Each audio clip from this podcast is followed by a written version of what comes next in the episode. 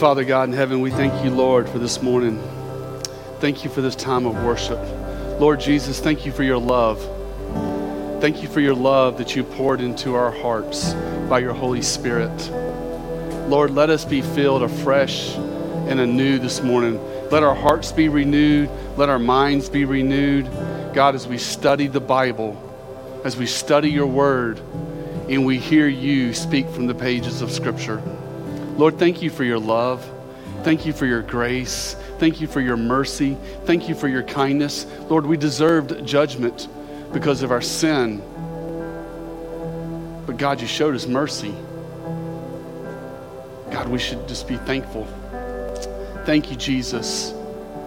Thank you, Lord, for not wiping us out, but showing us grace and mercy and love and truth and compassion and kindness. You're so good to us. And we thank you, Lord. You're an amazing God. We worship you, God. We worship you, Lord Jesus. We worship you, Holy Spirit. God, bring us in, reel us in, and let us sit at your feet and study your word. Touch our hearts today. In Jesus' mighty name I pray. If you agree with that prayer, say amen. Amen. Amen. You may have a seat. Great to see everyone this morning. Hope everyone's doing well. Um, hope y'all been blessed by our study through the book of Revelation. We're coming close to the end. We're coming close to the end. Maybe two more Sundays. Two more Sundays, and we'll finish up Revelation. And I've been praying about this, and my, my, I feel the Lord pulling my heart in the direction of Matthew. So, y'all ready to study the Sermon on the Mount? And all that good stuff. Now, I don't want to get too far ahead. Now, we want to we want to dive deep into the book of Revelation, but I'm already excited about the next book that we're going to study. At Calvary Chapel, we study the Bible. It's just it's that simple. So please turn in your Bibles this morning to Revelation chapter 20. We're going to make our way through the whole chapter this morning. It's not but 15 verses, very short chapter. But uh, go with me for a minute. Imagine a perfect world dominated by righteousness by goodness and perfect justice, where everyone is treated fairly. Imagine a world where what is true and noble marks every part of life, including family, education, and yes, even government. Imagine a world where there is perfect peace, joy abounds, good health, good health prevails, even to the point where people live for hundreds and thousands of years. That sounds pretty cool, don't it? That's not a fairy tale. That's not wishful thinking. It is a truth and a reality that's coming to our planet in the future. We call it the millennial kingdom. The millennial kingdom. Some people call it the millennial kingdom, which is the title of my message, Revelation chapter 20. Uh, some people call it the millennial reign of Christ. But basically, what it is, it is a coming earthly kingdom. It's the theme of the whole Bible almost.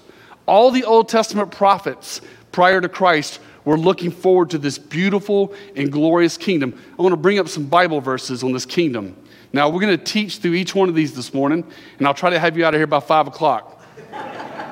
No, I'm just kidding. I'm just kidding.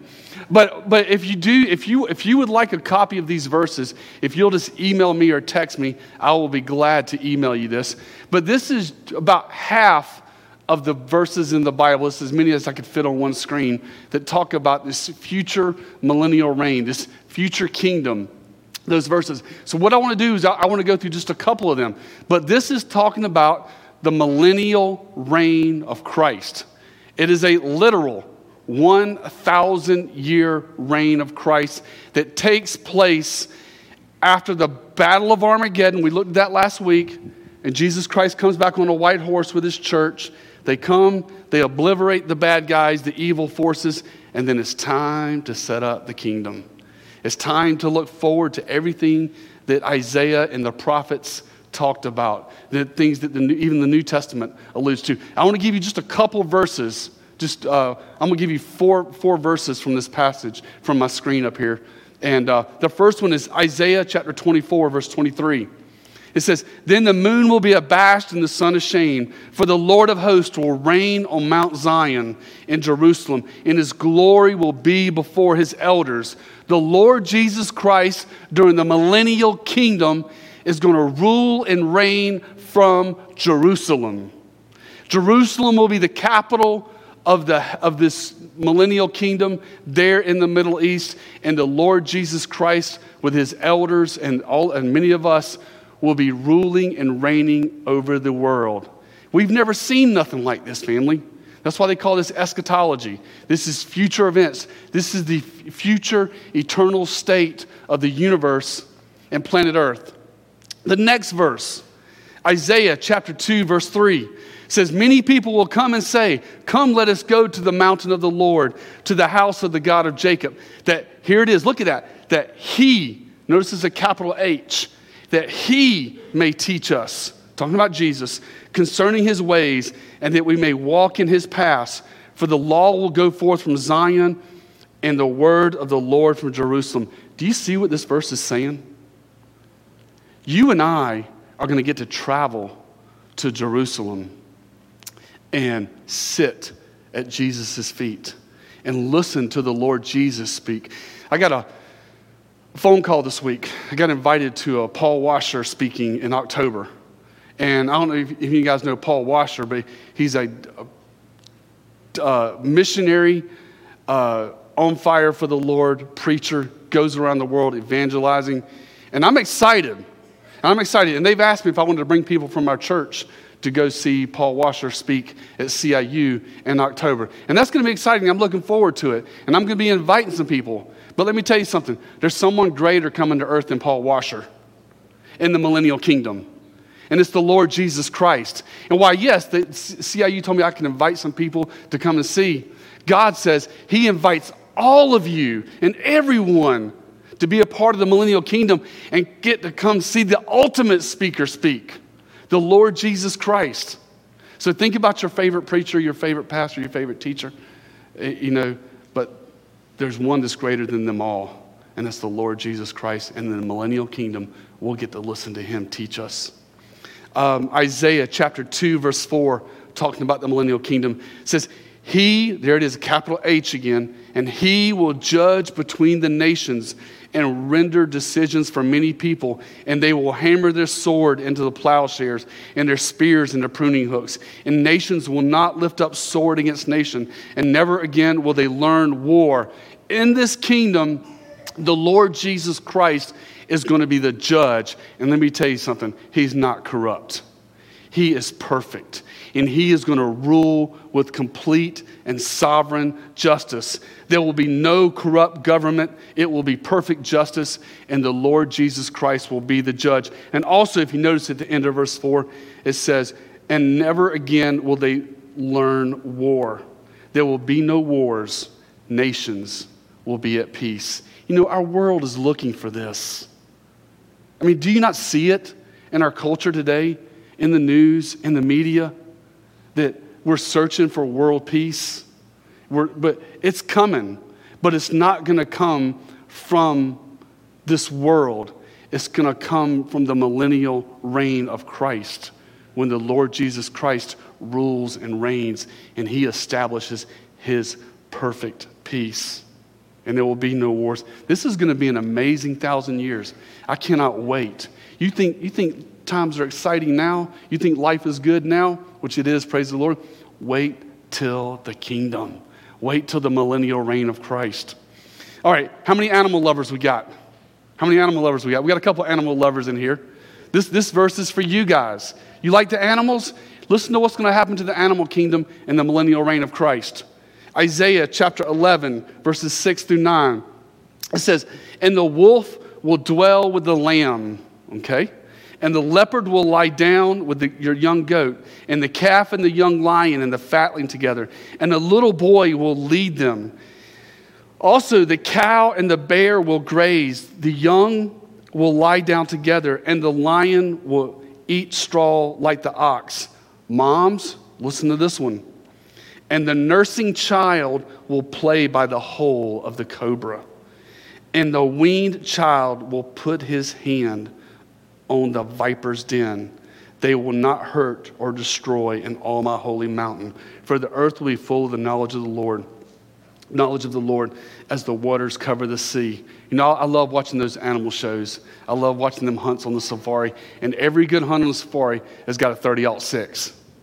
Because when that lion comes, he better put it on him, or that lion's to put it on him. Because that's how dangerous lions and tigers are. But in the millennial kingdom family, you can play with the cobras, you can play with the vipers, you can walk among the lions. It'll be perfect peace. He's even going to transform not only us, but he's going to transfer, transform, excuse me, the animal kingdom. It's, this, this is going to be an amazing time, this thousand year reign of true, where truth and righteousness will fill the earth. It will be a time of amazing prosperity. It will be a time of amazing blessing that all of these passages point to, called the millennial kingdom, the millennial reign of Christ. After Armageddon and the second coming of, of Christ, which we looked at in Revelation chapter 19, we just follow the Bible, the Bible in chronological order. And the very next thing after the second coming of Christ is the establishing of the kingdom. It will be a physical reality on planet Earth where their Lord Jesus Christ will rule and reign from Jerusalem for a thousand years. Now, Dave, Pastor David, how about the kingdom of God? Didn't Jesus say the kingdom of God is here and now? And yes, he does. We get to experience today, right in the here and now, the spiritual kingdom of God. Paul said in Romans chapter 14, For the kingdom of God is not eating and drinking, but righteousness, peace, and joy in the Holy Spirit. So the kingdom that we're experiencing now, family, is spiritual, according to Romans chapter 14. Righteousness, peace, and joy in the Holy Spirit. And may I add, it's perfect righteousness, it's perfect peace, and it's perfect joy. But one day, that spiritual kingdom is going to be a physical kingdom that we see here on planet Earth.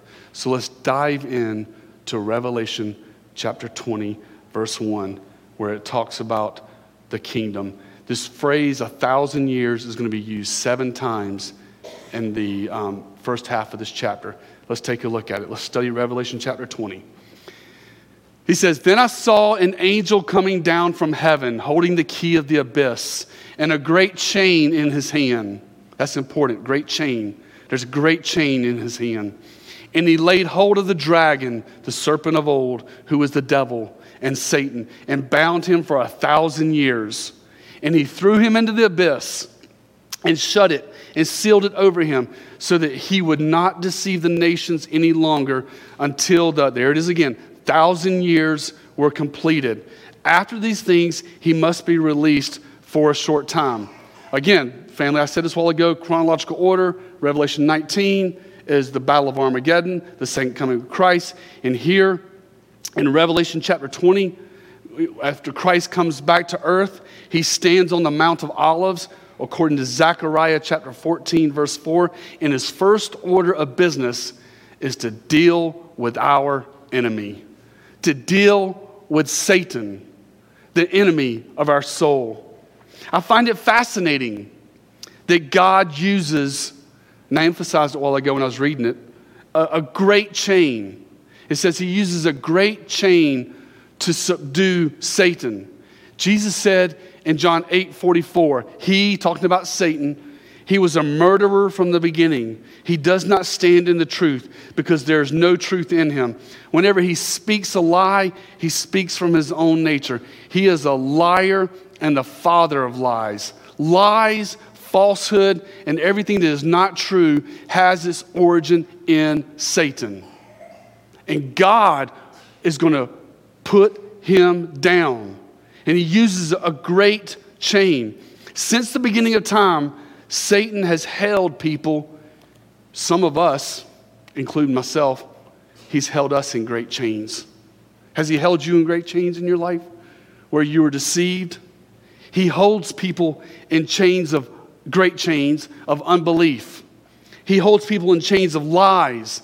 He holds people in chains of confusion. He holds people in chains of deception. He holds people in chains of lies because he is a liar and the father of lies. And he's real, and he's operating in the spirit realm, and he's waging war against the church, against people coming to know Christ. And God is going to seal him. Uh, now, Satan has held, had, had us in chains. Now, the chains are turned on Satan, and he is shackled. Notice verse 3. It does not say he was placed in the abyss. It says what? He was thrown down. I like that. He was thrown down. I would love to witness this, to see this angel and to see Satan and Lucifer be cast into the abyss, not pushed in, not escorted in, but thrown down, and a seal and a cap locked over him. And, the, and so during the millennial reign, for a thousand years until the very end, he'll come out at the very end, but for a thousand years, there will be no satanic evil influences in the world. That's why we say righteousness and truth will reign during the millennial kingdom. And friends and family, if you've been born again, if you're a believer in Christ, get ready. It's coming, and it's going to be mind blowingly amazing. Saints from all the ages in this millennial reign. I, th- I think it's going to be like life here on earth now. It's going to be like life here on earth right now on planet Earth, minus the sin and evil. You know, there's going to be the best hunting, the best fishing. It's going to be the best life. It's going to be mind blowingly amazing because Satan is going to be removed. His influence will be gone. Now, the next question is who will be there? Who will be in the kingdom? What does the Bible say about who will be in the millennial reign of Christ? Verses 4 through 6. Let's take a look at it. They tell us who will be in this kingdom, and I'll add some other verses from Scripture that talk about who will be in this kingdom. Verse 4 says, Then I saw thrones, and they sat on them, and judgment was given to them. And I saw the souls of those who had been beheaded because of the testimony of Jesus and because of the word of God, and those who had not worshiped the beast or his image, and had not received the mark on their forehead, on their hand. And they came to life and reigned with Christ for, there it is again, a thousand years. The rest of the dead did not come to life until the thousand years were completed. This is the first resurrection. Blessed and holy is the one who has a part in the first resurrection over these. The second death has no power, but they will be priests of God and of Christ and will reign with him for a thousand years. Who will be there in the, what does the Bible say? We study the Bible. What does the Bible say? Who will be there during the millennial reign? I give you four, four groups of people that will be there in the millennial reign. Number one, the text has told us that it'll be tribulation martyrs. It'll be tribulation martyrs. It'll be those who lost their life in the great tribulation for their stand for Christ. They will be resurrected and they will be brought into the kingdom. Now, also, as we're going to see later on in this text, evidently there's going to be believers that don't take the mark, that go from the um, tribulation into the millennial kingdom in their natural bodies. And that explains the repopulation of earth during the millennial kingdom. But we'll talk more about that in a minute. The second group, so the first group are people that come out of the Great Tribulation. The second group uh, is uh, d- the disciples the disciples, and I'll add to that, the followers of the Lord Jesus Christ. The followers of Christ. Uh, Matthew 19 28 and 1 Corinthians 6 2 indicate this. Jesus said to them, told his disciples, Truly I say to you, that you who have followed me in the regeneration, talking about the kingdom, when the Son of Man will sit on his glorious throne, you also will sit upon the 12 thrones, judging the 12 tribes of Israel. So Jesus indicates the disciples and those who follow the Lord Jesus Christ will be in this kingdom. Family, that's you and I. Also, Paul confirms this in 1 Corinthians chapter 6 verse 2 where he tells the church at Corinth he says, "Do you not know that the saints will judge the world? If the world is judged by you, are you not competent to constitute the smallest law courts?" So Paul says that the church will even judge will be a part of this kingdom. Believers and the followers of Christ. Now, I don't, I don't, I'm not going to quote the scripture, but you can take note of it. Uh, believers from the Old Testament. The scripture it seems to indicate that believers from the Old Testament will take part in the kingdom. That can be found in Daniel 7 27, Daniel 12, verse 2, and Matthew 19 28. But here's the cool thing it's going to be this huge family of God reunion where we're going to get to talk with Abraham and Isaac and Jacob and the disciples and, and Martin Luther and Charles Spurgeon and anybody else that's been a believer in the Lord since the beginning of time. There's going to be this huge family reunion, this millennial kingdom. What are we doing? What's, what's, what's everyone doing during the kingdom? Verses 4 and verse 6 both use the phrase Verse 4 says, they reigned with Christ for a thousand years. And then verse 6 says, uh, they will reign with him for a thousand years. Friends and family, you and I will be ruling and reigning with Jesus for a thousand years. Verses 1 through 7, the phrase a thousand years is, is used six times. This is the millennial kingdom of Christ that was foretold throughout the whole entire Bible.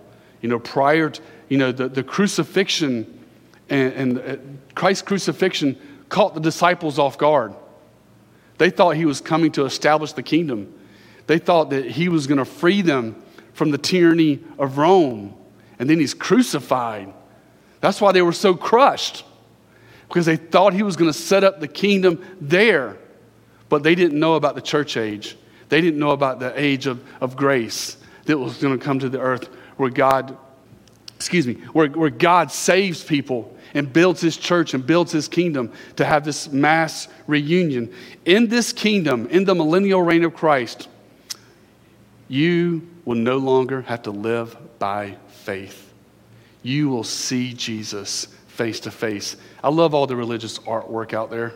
You know, we have all these pictures of Jesus in artwork, but the truth of the matter is, we do not know what Jesus looks like. There were no cameras back in the first century. There were no Polaroids. There was no Facebook. There was none of that. So we don't know, but one day we're going to see him in his glorified state and we'll see him face to face. In this kingdom, there will be no death, there will be no sickness. It will be perfect health. No cancer, no disease, none of that. It will be perfect. You and I will have supernatural bodies just like Jesus's when it went through that door where the disciples were. I believe in the kingdom, it's going to be like, you know what? I think I want to go to South America. And I just go.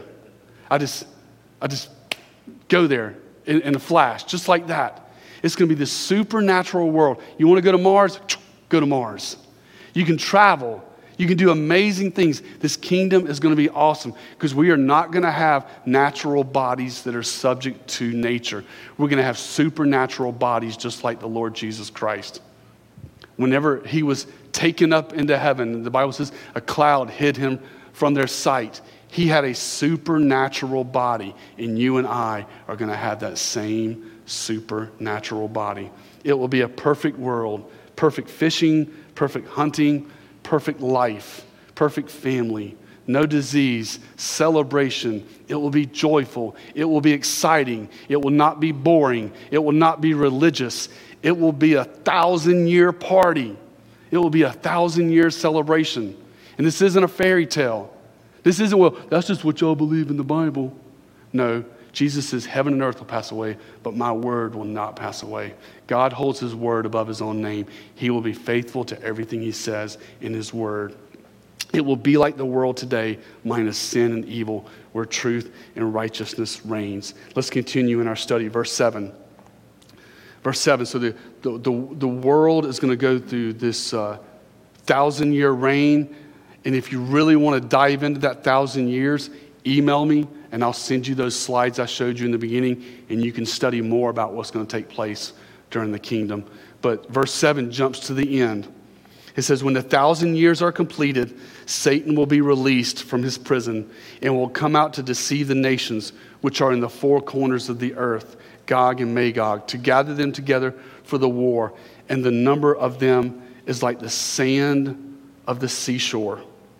And they came upon the broad plain of the earth and surrounded the camp of the saints and the beloved city. And here it is fire came down from heaven and devoured them.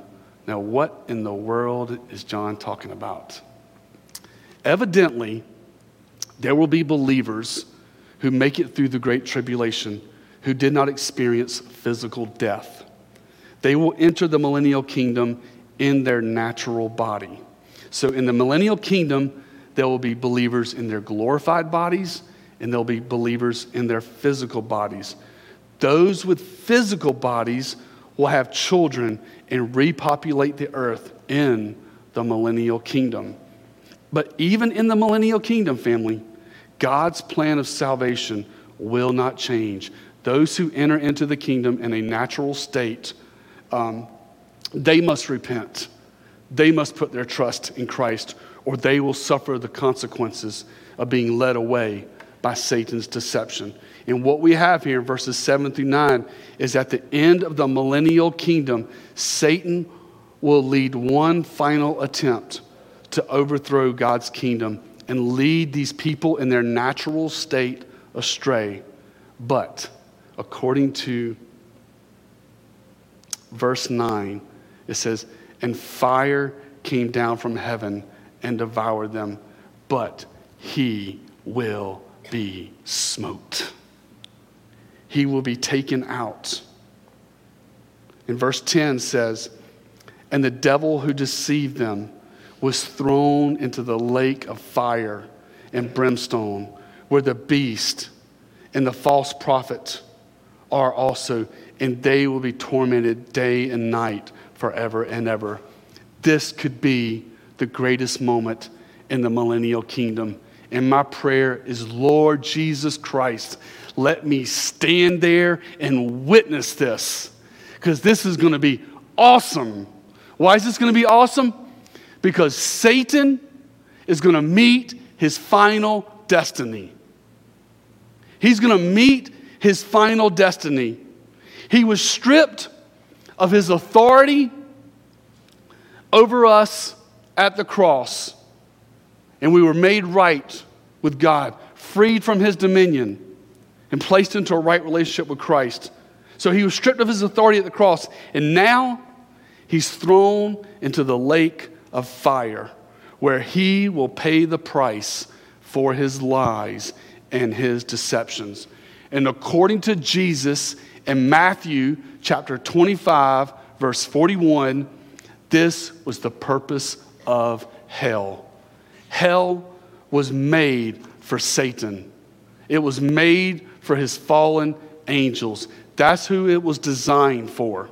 That's who, that's, that's who it was designed for. But as we're going to see in the text, that's not going to be the only uh, individuals that go there. What you have, we saw last week and we see this week, you, what you have is the, the unholy trinity being thrown into the lake of fire. You have the false prophet, the antichrist, and finally Satan. The source of evil in our world is put down and destroyed for all eternity. There will be no more evil, no more wickedness, no more spiritual attacks from Satan because God places him in the lake of fire. And for that, we rejoice that the enemy of mankind's soul is put away. Let's continue in our study. We're going to look at verses 11 through 15, these, these final five verses. Now, when we, now when we come to these, these, these verses here, this is one of the most sobering, weighty passage, passages in all of Scripture. Verses 11 through 15, just going to preface it with this. They've caused me to lose sleep at night when I think of my loved ones and my friends who are not saved.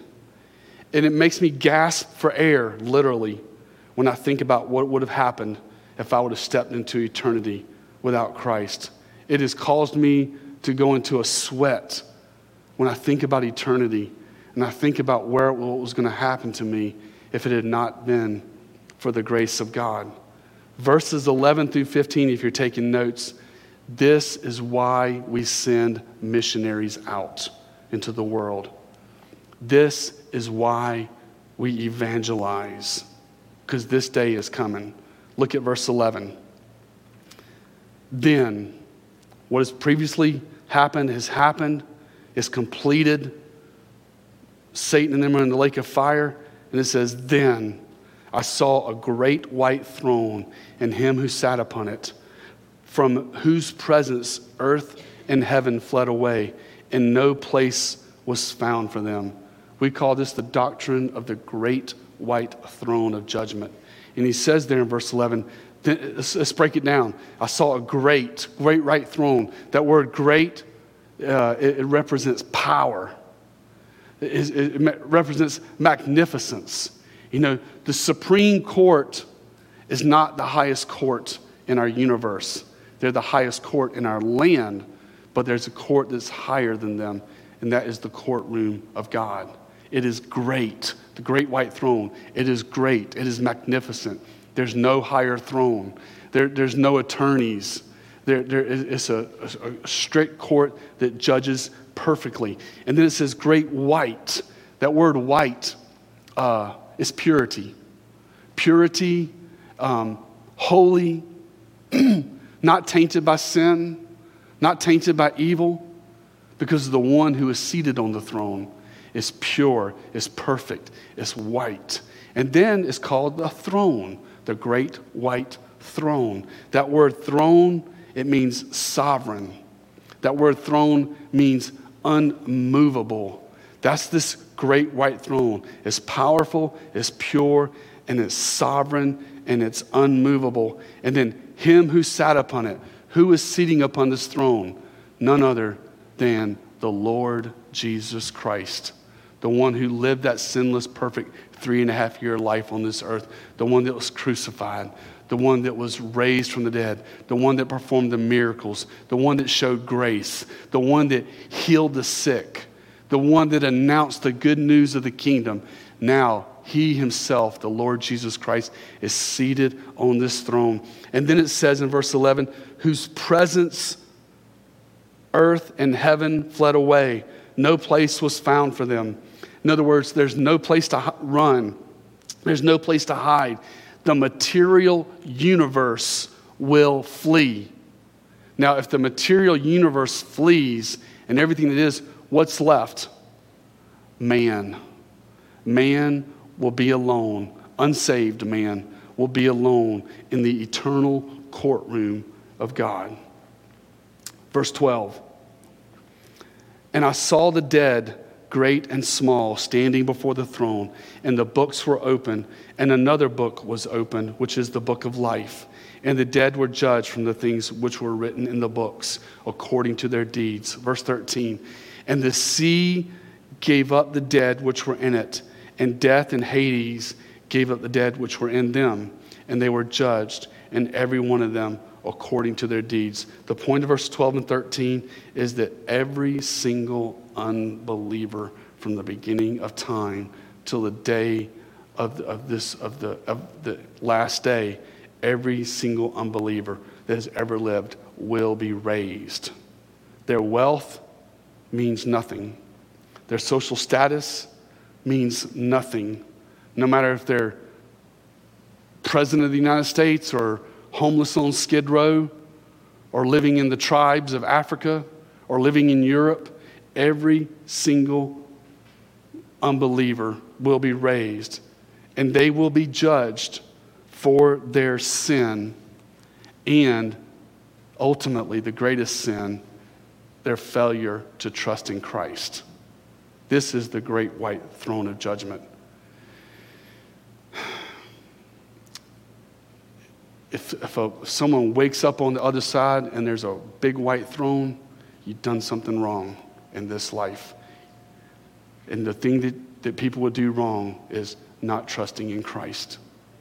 Is simply the ticket to avoid the great white throne of judgment is saying, Lord Jesus, I trust you. Lord Jesus, I receive you as my Lord and Savior. I'm living my life and trusting in you. 2 Corinthians chapter 5, verse 21, Paul says, God, He, actually says He, He, God, made Him, Jesus, who knew no sin, to be sin for us so that we might become the righteousness of God in Christ Jesus. Jesus took the price, He paid the ultimate judgment in the eternal courtroom of God for us so that we could be forgiven. He stood in judgment for us. Verse 14. Verses 14, and let's read verses 14 and 15. Um, then death and Hades were thrown into the lake of fire. This is the second death, the lake of fire. And if anyone's name was not found written in the book of life, he was thrown into the lake of fire. Lake of fire, whew, that's tough. That's just scary to even think about. It's scary to even talk about. I don't even like wrap my mind around these things because it, it's not a joyful thing to think about, really, right? You know, we like to talk about grace and mercy and love and walking in His truth. And I love talking about those things. But the Bible also warns that there's a place called the lake of fire. In Scripture, it's also called, in the Gospels, uh, it's also called hell. It's called Sheol. It's called Gehenna. It's called Hades. And the one thing that all the verses teach about it is that it is forever. It is forever, and it is God's righteous judgment on sinners. There's no other way to put it.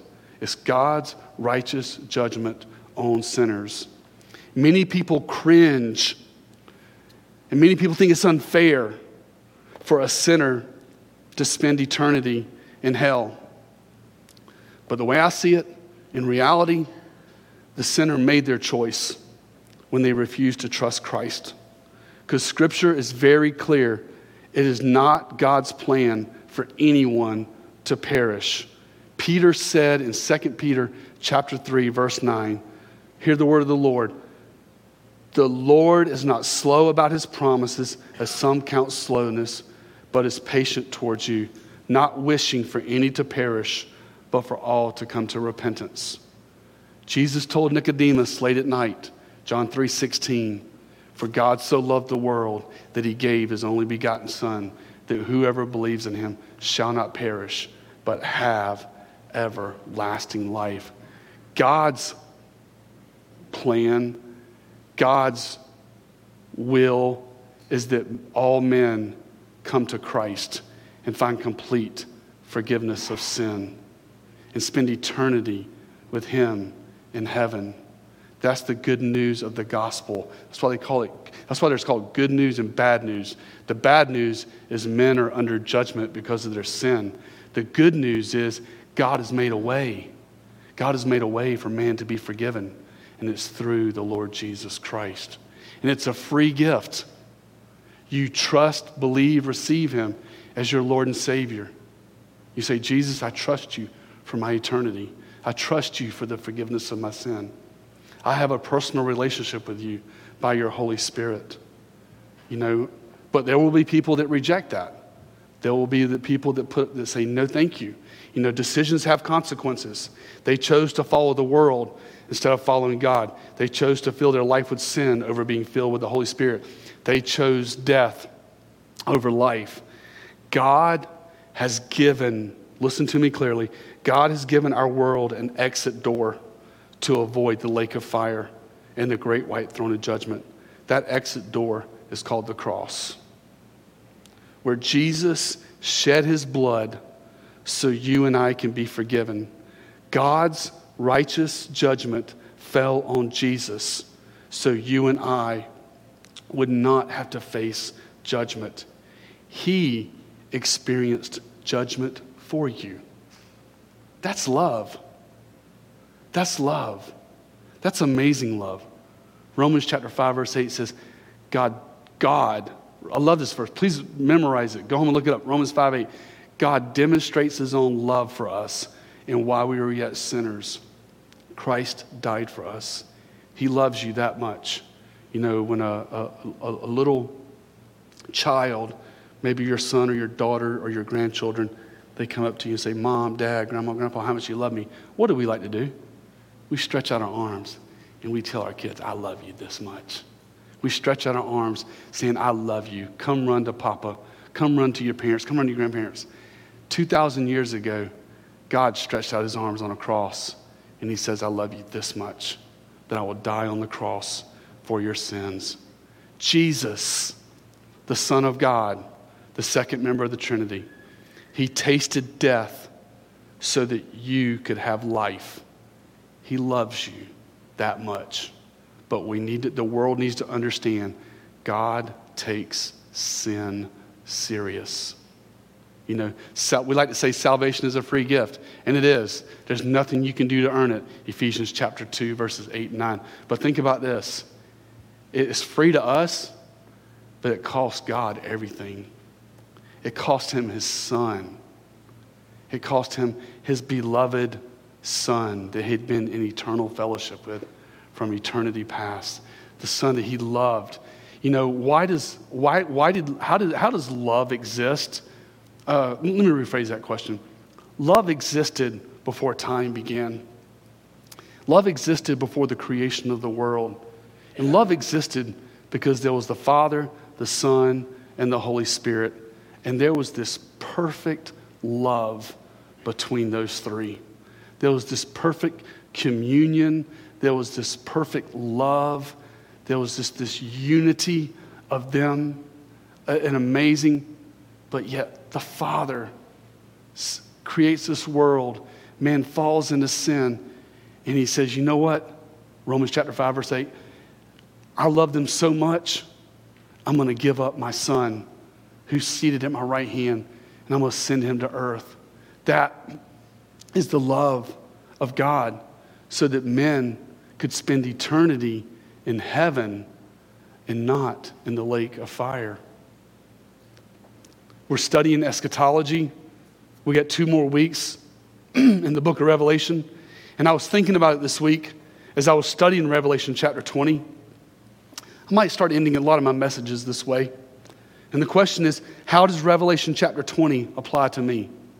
How, how does, what do I take home from studying Revelation chapter 20 other than filling my head with eschatology and knowing future events. What's the application, Christian?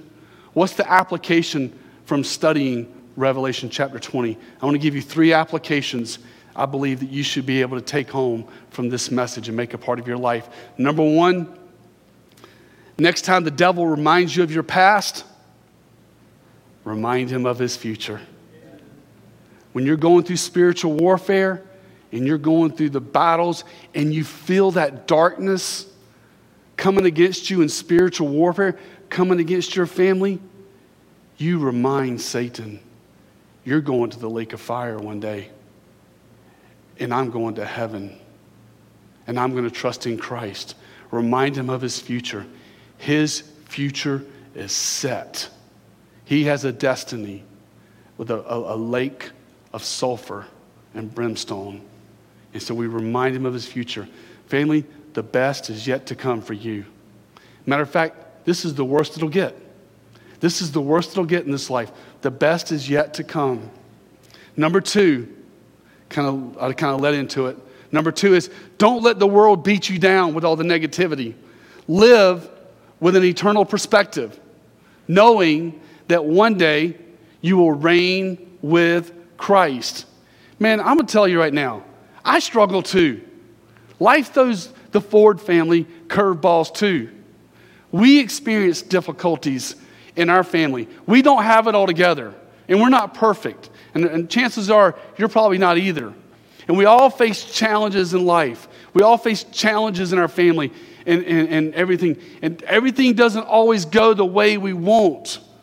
But in light of Revelation chapter 20 and the coming millennial kingdom, it helps me take my mind off of what I'm experiencing in the difficulty of the moment, and I put my eyes on the Lord Jesus Christ, knowing that one day, Lord Jesus, we're to ride. We're to ride. We're to ride on white horses, and we're to ride in the, and we're to rule and reign in the kingdom, and it's to be joyful. And whatever trial, whatever tribulation I have to experience in this life, I will go through it. I'm going to fight like you know what. Through whatever difficulty, through whatever situation I'm facing, because I'm taking my eyes off the situation that I'm in, what's happening in life, and I'm living my life with an eternal perspective. That is what we learn from Revelation chapter 20. And finally, the third take home from this chapter is this the doctrine of the great white throne of judgment should not scare us, but it should cause us to pray fervently and witness to the lost with the good news of Jesus Christ. Hebrews chapter 9, verse 27 says, It's appointed once a man to die and then face judgment. We don't need to um, veer away from or be afraid to talk about sin or judgment or God's holiness. We need to remind the people that God is holy and one day He's going to hold them accountable. And we need to pray fervently. And I'm going to tell you something too when, I, when I'm witnessing to someone, I'm sharing the gospel. I am very careful in my words and the way I articulate the gospel. I want to articulate it accurately, present it clearly, and I don't want to do anything in my life that's going to keep somebody else from coming to know Christ. In other words, I, I, I understand the sovereignty of God, and I understand the Holy Spirit, and I understand salvation is all of the Lord. But in my witness to people, when I'm witnessing to someone, I want to present the gospel clearly, compassionately, lovingly, kindly, because I don't want to do anything that's going to push them away, but I want to bring them to the Lord. You know, as a pastor, I've been called to a lot of deathbeds. I, have been called to a lot of deathbeds, and I've been able to lead a lot of people. I mean, not a lot of people, but I've been able to lead some people to the Lord towards the end of their life. But at the same time, I've had people on their deathbed say no, or zip it, or shut up. You know, I, I don't, I don't want to talk about that right now. You know, I don't, I don't, I don't, I don't need Jesus. I don't want Jesus. I don't need Jesus. And it breaks my heart. It breaks my heart in horror, and it causes me to lose sleep because I know I'm looking in the face of someone that's going to stand before the just and righteous great white throne of judgment. So I do everything in my power to be loving, kind, compassionate, because I want them to receive the Lord Jesus Christ. Family, we need to live with an eternal perspective, and, and we need to live in light of His coming. And next week, I think it's the next two chapters. I don't think I know it is. Revelation chapter 20 and 21. We're going to, 21 and 22, excuse me. We're going to look at heaven and the river of life. So if you have questions about heaven, wait till next week and the week after. There's this place above we don't know its exact pinpoint location. If we knew the exact location, that would destroy the concept of faith. But the Bible says that there are three heavens the atmosphere around the earth, the universe this endless in every direction. But there's a, a place called the third heaven, and we're going to be looking at it for the next two weeks in these next two chapters called the New Jerusalem. This New Jerusalem is going to come down in eternity ahead of us, and it's going to be the capital of the new earth. Until then, Let's serve Christ, be a witness for Him, and live with an eternal perspective. Love you guys. I hope you've been encouraged and strengthened in our Bible teaching and our verse by verse study through the book of Revelation. Let's pray. Father God in heaven, thank you, Lord. Thank you, Father, for this study of Revelation chapter 20. And Father, we, we thank you that you took the judgment for us at Calvary. You paid the price as you cried out, Eli, Eli, Lama Sabachthani. My God, my God, why hast thou forsaken me? You took the price. You paid the price, the judgment for our sin. And Lord Jesus, we are so thankful for that.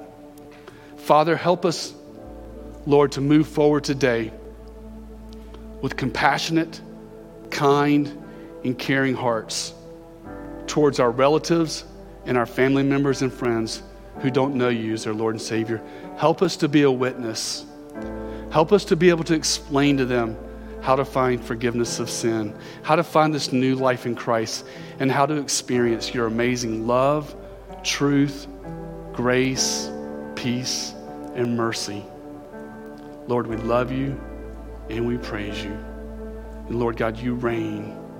Thank you for this day and thank you for this study in your word. Equip us by the power of your Spirit. In Jesus' name I pray. Amen. Amen.